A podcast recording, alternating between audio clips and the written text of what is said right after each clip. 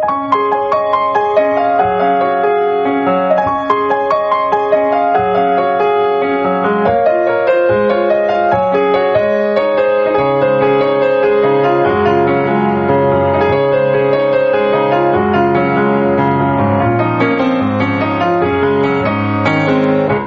さんこんばんは、ミッチェルです。いかがお過ごしでしょうか？本日は4月の13日木曜日です。先週から、えー復帰をいたしました、このラブミッションですけれども、皆さん聞いてもらえましたでしょうか？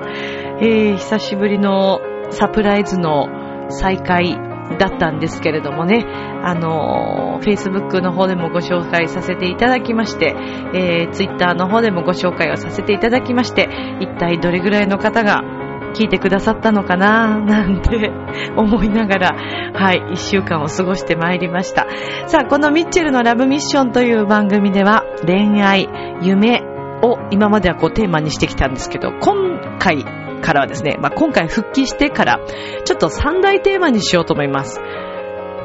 恋愛、夢は変わりませんけども、あと、縁、ご縁の縁ね。えーこの番組を通して、いろいろなご縁をつなげていけたらいいなぁなんて思いましてですね、えーちょっとそれも増やそうかと思いました。えー私、不可能を可能にするをモットーにしましたミッチェルがお話をしていくという番組です。さあ今日も皆さん最後までお付き合いお願いします。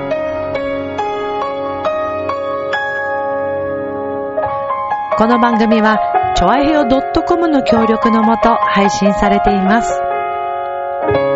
あでは今週も始まります。ミッチェルのラブミッション。皆様、ウェルカ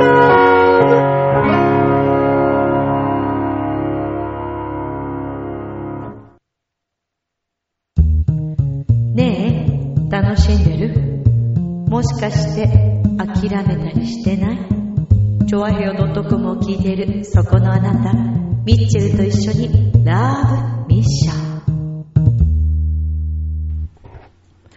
皆様、改めまして、こんばんは、ミッチェルです。いかがお過ごしでしょうか？本日は4月の13日、木曜日となります。あっという間に1週間が過ぎましたけれども、このミッチェルのラブミッション、先週から、えー復帰をさせていただきました。あのーそうですね、Facebook だったり、Twitter だったり、えーそうですね、ご紹介をさせていただいたんですけれども、まあ皆さんがね、あのーまた、聞いてくださったりして、えー一緒にこの番組を、あのー育ててくださったら嬉しいなと思っています。皆さん、まあ、からのこう、ご意見とかも、えーいただきながら番組楽しくしていきたいなと思ってますので、えーどうぞどうぞ、また改めてよろしくお願いいたします。そしてあの今、MK スタジオではですね、ちょっと今若干の大運動会が起こってるんですけど、どういうことかと言いますと、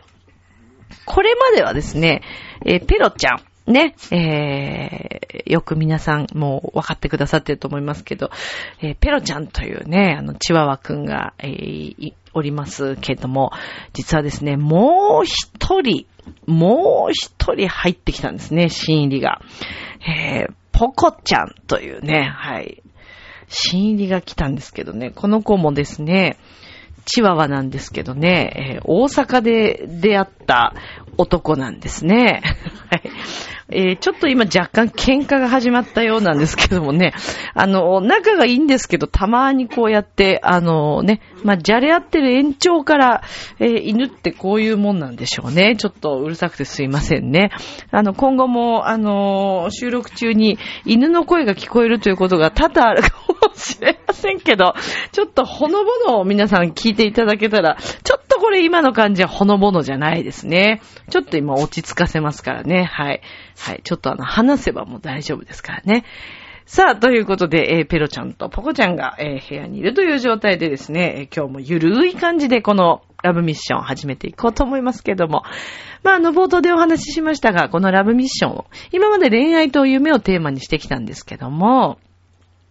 そこにですね、この縁というのを入れていきたいなと、この三大テーマで、えー、行こうかなと思ってます。というのも、まあ、このね、それこそペロちゃんポコちゃんもそうですけど、まあ、ポコちゃんとのご縁もそうでしたけどもね、えー、それ以外にももう本当に私は常日頃いろいろなところでこう、ご縁が、とのこう、つながりがあって今の自分がありますし、そして今こうやって聞いてくれてるみんなとの縁があって、えー、番組がね、成り立ってるわけですよ。配信回数はみんながいなきゃ始まんないからね。ねそうですよ。なので、えー、そういった縁ですね。で、例えばこの番組を通して、えー、私が前にそれこそあの、竜神様のお話をね、したり、神社のお話もしたと思うんですけども、それを聞いて、またその神社に行ってみようって思ってくださった、えー、方がいたりとか、それこそ、あの、チョアヘヨのですね、えー、マユッチョ、ね、えっ、ー、と、ハッピーメーカーのマユッチョも、実はあの、リュウジさん言ってくれたようで、ね、あの、また新しいご縁になってるんじゃないかな、なんて、ちょっと思って、その後どうしたかな、とか思ってるんですけど、うん、だったりとかね。だからなんかそういうこう、縁つながりになるような番組にしていけたら私も嬉しいし、なんかいいなぁと思っています。で、まあ昨年その手術をするにあたってもやっぱり私はあの、ご縁をいただいて、えー、本当にあの、たまたまタイミングで、えー、いい先生にですね、巡り会えましたし、さらに私がその手術をしたということを知ったえー、すごい久しぶりな、えー、以前に大変お世話になってたスタッフさんなんですけども、その彼女も実は同じ結節ですごく悩んでいて、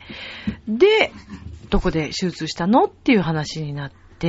まあ、ご縁がそこでまた繋がったりとか。ねだから本当にそうやってこう、タイミングもあり、ねあると思うんですけど、縁が繋がっていくってなんか嬉しいし、まあ、何かお役にね、立てれば、で、もちろん私も紹介していただくこともありますしね。だからこうみんなともこういうふうに縁がね、繋がっていくっていうのはとっても嬉しいので、この番組を通して、えー、またそういった何か縁に繋がっていけたらいいなと思っているんですけどもね。で、まあ昨年本当に、それこそ、チョアヘヨつながりもあって、その中学校、えー、大阪の堺市のですね、中学校に伺ったんですけど、ごめんなさいね。もうなんかどうしたんでしょうね。急に二人ともなんか喧嘩が始まっちゃったみたいでね。喧嘩をやめて、みたいな。ねえ、そんなこと言ったって犬には別れいませんよね。歌ったところでね、わかるもんでもないんですけどね。はい。で、えっ、ー、と、そうなんですよ。で、まあ、その、チョアヘオつながりで、まあ、昨年本当にありがたいことにですね、そういった機会をいただくことが、まあ、できたわけですけれども、もう本当でもね、その時は、まあ、手術も終わって、落ち着いてはいたんですけれども、時期的にですね、えー、もうほんと気をつけてはいたんですけど、まあもう風からですね、あれはね、ひどくなっちゃったんですよ、またそこで。で、何をどうにも声がっていう状態がまたそこでできてしまいまして、でもほんと当日はね、なんかもうね、老舗ジャズのお店でずっと歌ってきたのかっていうぐらいもうね、すごい声だったんです。だからね、私としては本当に、まあ自分としてももちろん悔しいのもそうですけど、100%の声でこうお届けできなかったという申し訳なかったっていうのもあるんですけど、まあもうちょうどその時はもう治りたてなったのかな、とりあえずもうギリギリ。だけどもうほんとね、で、自分としてはもしかしたらまたこう生体やっちゃうんじゃないかっていう不安と、で、また寝れないんだよね、そういう時ってね。いろんな不安をまあ抱えていましたけどもね。まあでも本当にみんながあの生徒さんたちと先生方がものすごくできた皆さんだったんで あの、助けられまして、そしてあの、ショコラビのメンバーにも助けられまして、まあ、あの、公演自体はね、本当にあの、皆さんで一緒に盛り上がることができたんですけど、本当にでもあの、私も、えー、ショコラビで講演をさせていただいて、今回まあ、あの、その中学行プログラムとして新しくまた作ったものもありましたので、あのね、また機会があったら本当に、えー、伺いたいなと思いますし、今後もね、えー、そういったあの学校公演のお仕事っていうのは、これからも続けていきたいと思ってますので、えー、様々なね、学校さん呼んでいただければ、あのー、全国どこでも伺いたいなと、行ける範囲でどこでも伺いますから、もしあのご縁があったら、ね、先生のお仕事をされてる方とか、もしよかったらぜひ、あの、ご遠慮なくご相談いただければと思ってます。よろしくお願いします。あとはそうですですね、まあ、そのセミナー行ったって話はしたでしょ？それから、あとは何だろうなまあでもセミナー関係はそうですね。私あまり今まで勉強しなかった、えー、ところの世界にこうちょっと足を踏み入れてみたっていうのはあったかもしれないですね。そして今年入ってからも、まあ、あのー、それこそその大阪にね、えー、旅行に行くっていうことも、本当に完全にあの、ユニバーサルスタジオは行ったことあるんですけど、でもすごい久しぶりでしたね。大阪に旅行に行くっていう形では。うん。で、そこでもまた、いろんなね、いい方たちとの出会いがあったんですよ。えー、お寿司屋さんの大将とか、えー、それから串カツ屋さんの大将とか、もういろいろなんか、いろんな話をしましたし、フレンドリーでね。でも大阪の方ってあったかいね。やっぱ西の方の、もう皆さんは多分当たり前なのかもしれないですけど、それこそなんかその行った日がね、すごく寒くて、予想以上にすごく寒くって、で、ちょっとね、靴下を買いたかったんですよ。で、あるその商店街の靴下屋さんで靴下を買って、で、これすぐ履いていくんでって言って、あの、とりあえずタグだけ取ってもらおうと思って、そのつもりで言っただけなんですけど、で、タグはもちろんすぐに取ってくれた上、何も言ってないのに、いきなり椅子を出してきてくれたんですよ。で、寒いから履いてきみたいな感じで。もうまたそれにも感激しちゃって、ね。あんまり、どうですかね。東京で、だってほら、あの、例えば、うーん、あ、どうぞうちでとかって言ってくれることもありますけど、あの、普通な商店街みたいなところで、ああいう風に言われるってどうなんだろうな。私ちょっとあんまり出会ったことがなかったので、そういう経験にね。いや、だからすごくフレンドリーな方たちだなぁなんて思って。そしてあの、たこ焼きにですね、昨年その中学行った時に、みんなで食べに行ったたこ焼きが忘れられなくてですね、それは大阪のですね、えー、っと、南波になるのかな？道頓堀？いや、ちょっと待って。すいませんね。まだ全然大阪の地理がよくわかっていないというね。あの吉本工業さんの、えー、南波花月があるお隣ですね。わなかさんというたこ焼き屋さん。最高だった。あの、なんか、その後、大阪出身の方にも聞いたら、あ、わなかは有名だよねっていうのを聞いたんですけど、まあ、他にもね、美味しいお店たくさんあるっていうことで、まあ、割とその、観光客向けな主流のお店みたいな感じの風に、大阪の方はおっしゃってましたけど、でもね、美味しいよね。あの、だしなのかな？あの、4種類のお味が入ってるんですけど、で、全部2個ずつだったかな。で、リーズナブルだし、もうビールとも合うし、美味しいよね。だからその旅行じゃなくて、あの、中学の公園にいた時は、ちょっとお酒が私その日飲めなかったので、今年、ね、えー、その遊びに行った時には、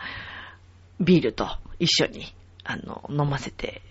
食べさせていただきましたけど、ほんと美味しかったですよ。で、串カツも美味しい。もう食べ物大阪最高だね。すごいね。で、あの、お値段も本当にリーズナブル。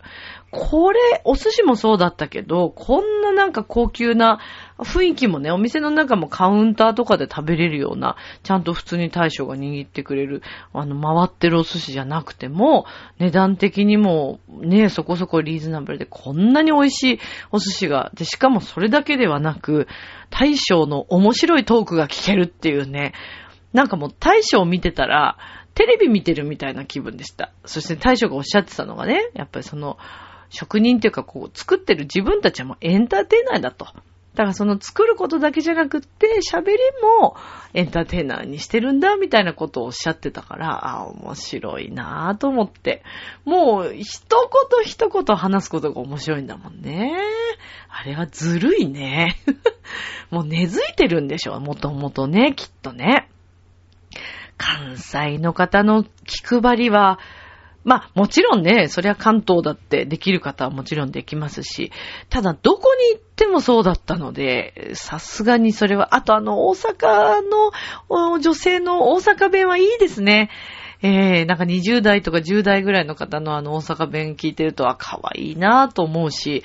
方言女子？ね、一時流行りましたけど、方言女子ね。私は方言女子になったことがないのでね、ちょっと羨ましいなぁとね、思いますけどもね。さあ、まあ、ということで、えっ、ー、と、まあ、今日こんな感じで、ね、お話ししてきたんですけども、まあ、そういえばちょっとガラッと話は変わりますけれども、ね、あの、フィギュアスケーターの浅田真央さんが、ね、引退されるということで、ちょっとびっくりしましたけれども、まあ、だけど、やっぱり、浅田真央さんってね、本当に素晴らしいフィギュアスケーターだったなと思って、まあ今日なんでこのお話をしたかというと、まあ次にね、えー、今日、あの、お流しする、聴いていただく曲、ファイターウェイという曲なんですけども、まあこれは、あの、イベントのために、まあ作った、あの、曲ではありましたけれども、なんかその頑張っているあなたにっていうのを向けて、まあ作った曲で、ちょうどタイミング的にね、あのー、真央さんが、えー、引退されるということだったので、えー、で、ね、もうきっとこれからもまたさらにこう頑張っていく世代の、あのー、フィギュアスケーターだけではなくてですね、いろんな選手の方々、そして今日これ聞いてくださっている方々も常にみんな頑張っているわけですよ。ね、別に選手とかではなくても、お仕事している方、そして、えー、主婦として働いているっていうったらいいのかな働いてるって言ったらおかしいか。でも皆さんね、それぞれみんな頑張っていて、学生さんも勉強に頑張ってるでしょ？いろんな頑張りがあるんですよ。だからそんなあなたに向けた、えー、頑張る君へというのを、えー、ね、あの、ちょっとお届けできたらと思います。じゃあ、聞いてください。Fight Away どうぞ。Fight Away 立ち向かって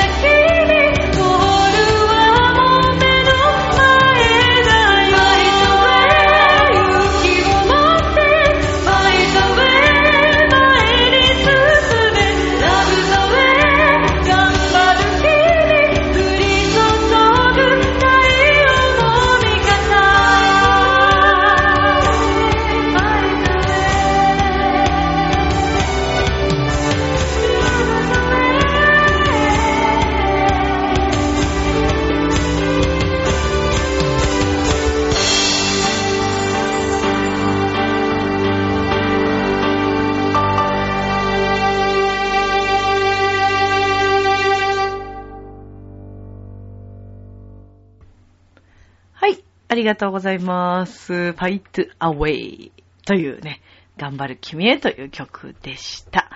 さあ、えー、今日はですね、まあ、前回のこのサプライズ再開にあたりまして、えー、お便りもいただいておりますのでご紹介したいと思います。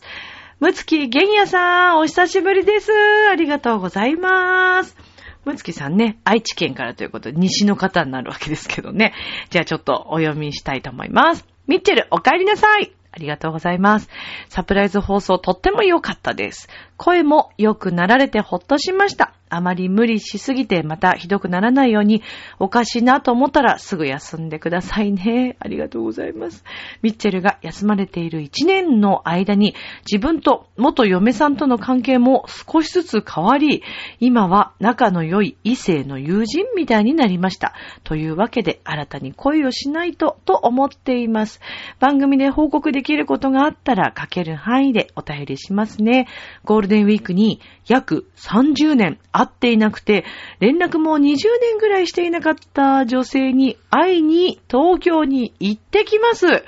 それでは、今回はこの辺で、というお手、お便りです。お手、お手よりだって。むつきさん、あらあらあら、ちょっとちょっと。30年来会っていない方に再会するってすごいドキドキするね。いいですね。恋してるじゃないですか。楽しいじゃないですか。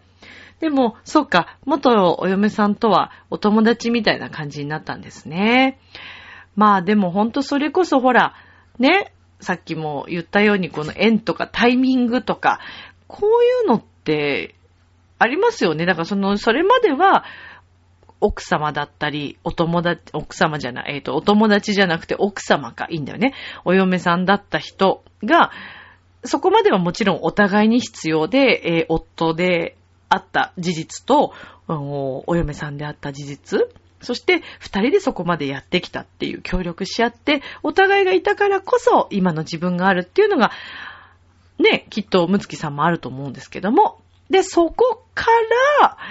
次ですよね。次どう行くのかっていう話になってくるよね。私もね、あのーありますよ。やっぱりその時はすごく必要だった人だったけれども今は違うとか、えーもうあまり連絡を取ることがなくなる人とかね。それはいますよね。それ異性であれ、あの同性であれ、そうですけども、でも不思議だね。ずーっと縁が切れない人もいるんだよね、これがね。だから、ここもまたね、どういうことなのかなっていう、うん、思いますね。なんかほら、恋人でもないんだけど、でもやっぱり縁が切れない人とか、それからそうだな。な、なんか、なんかことあるごとにタイミングよくこう連絡が、あの、来るとか、あの、例えば自分がなんかいろいろ悩んでる時に、ちょうどなんか、何かの表紙に急になんか連絡が来たりとか、うん、そう面白いですよね。で、ちょうど、あの、自分が悩んでいたことを向こうはクリアしてて、その話をこういろいろ教えてもらったりとか。うん、まあだから本当にね、人と人とのこう、つながりというのは、なんか目に見えない不思議なこともたくさんあるんじゃないのかなと思うんですよね。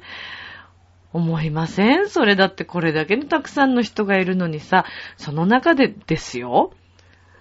出会う人って、だって全員じゃないじゃないですか。世界中の人たちをこう見たときに、ね、一生会わないで、ね、お話しすることもなく、会うこともなく、すれ違うこともなく、で終わる人もいるわけでしょ？で、そんな中ね、お隣同士に座るっていうことだけだって電車の中でですよ、例えば。それだって縁の一つでしょうからね。こうやってだからね、ペロちゃんとボコちゃんもそうですけど、あの、縁がなければね、うちに来ることはなかったでしょうし、だから不思議だなと思うんですよね。で、えーそれもそうだ、そうそうそう。この間、あの、私が今ね、ボイスコーディネートというのを、あの、まあ、掲げて、こう、ちょっとこれからレッスンも含めて、えーもっともっとやっていきたいなという活動の一つなんですけど、で、あの、実際に今もそれはもう始めていって、自分のあの、生徒さんの中でもいろいろ、あの、レッスンの中で試させていただいてるんですね。で、これは何かっていうと、精神的な面とか、それからトラウマ、過去のトラウマだったり、自分の、えー、何か思い出のいろいろなことが、どうしてもこう引っかかってしまって、自分の自己表現がすごく苦手になってしまっていたり、えー、声が思うように歌が高い音が出ないとか、抑えてしまうとか。で、こういった現象っていうのは、私生活でもどうやらあるようなんです。だからこう、歌を聴くと、もしかしてこの方、私生活でもそういったところで悩んでるんじゃないかなって思ったりすると、結構そこがドンピシャ当たっていたりとかですね、するんですね。で、自分が実際やっぱり手術した時本当に話せないということとか、えー、声を出すっていうことはどういうことなんだろうかとか、えー、いろいろこう考えたり、あの、また勉強したりして、えー、もしかしたらすごくこの精神面っていうのは、声とか表現にかなり影響するんじゃないかっていうことで、えー、今ちょっとそんな研究をしているんですけども、で、えー、そんなところ、あの、たまたま大学時代の、えー、同級生がですね、えー、福島で、あの、学校の先生をしているんですけども、で、彼からあの、連絡が来まして、吹奏楽部の、あの、生徒さんたちにね、表現力とか、え演奏だけじゃなくてね、何かこう、言葉を発するっていうのもそうだけども、表現をぜひ教えてほしいという、えお話があって、で、実は、あの、先日、福島の方に、えー、学校さんの方に伺ってきました。でね、本当に面白いぐらい、あの、生徒さんたち、やっぱりお子さんたちって純粋だしね、あの、覚えも、あの、なんていうのか、吸収力もすごいので、かなり変わったんですよね。なんでね、私はちょっとこの活動をさらに増やしていこうと思っています。あの、知り合いのですね、えー、お世話になっている、あの、鍼灸院の、あの、接骨院の先生も、声かけてくださって、実はレッスンしたんですけども、かなり先生にもいい影響があったようで、まあもともと先生声いいんですけどね。まあそんな活動もしていきたいと思います。明日もスマイルで、ラブミッション。今日も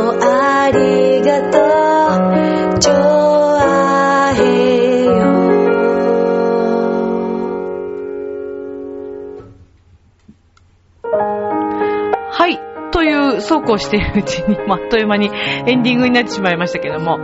まあ、あの、このラブミッションの中でも、私が今この、やっている、えー、ボイスコーディネート。まあ、あの、ブログの方にも結構書かせていただいてるんですけども、ぜひあの皆さんにも読んでいただきたいなと思うんです。ご自身のプライベート、お仕事、えー、何でもおそらく歌うことだけではなくていろんなことに共通していて、えー、それがですね、いろんなプラスになっていくと思います。いろんなお悩み、必ずみんな誰しもあると思うんですけども、そこが解消されることによって、そしてやっぱり声を出すということによって、かなりいろんなことが変わっていきますので、ぜひチャレンジしてほしいなと思います。読んでくださいね。ではでは、今宵も良い夢を、明日も楽しい一日を。またねありがとうバイバーイ